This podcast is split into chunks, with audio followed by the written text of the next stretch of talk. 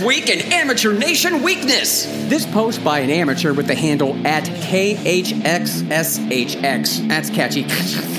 From the amateurs have run out of things by which to be oppressed, this asinine post. Men who don't wear jackets in cold weather do so with the express intent of intimidating women and to make women feel like lesser beings. If you see a man who is not wearing a jacket when you're cold, then call him out on his toxic masculinity and ego violence. What a strange person. What if you're a woman and you're sans jacket in chilly weather? My girlfriend runs hot and she wears shorts and flip flops in 55 degree weather. Is she intimidating other men, other women? So, men, even if you're not cold, something that is purely objective and varies from person to person, you suffocate in your parka lest some female amateur feel intimidated. You know, you guys ought to watch it. Making fun of people like that, you could hurt their feelings. That's the idea.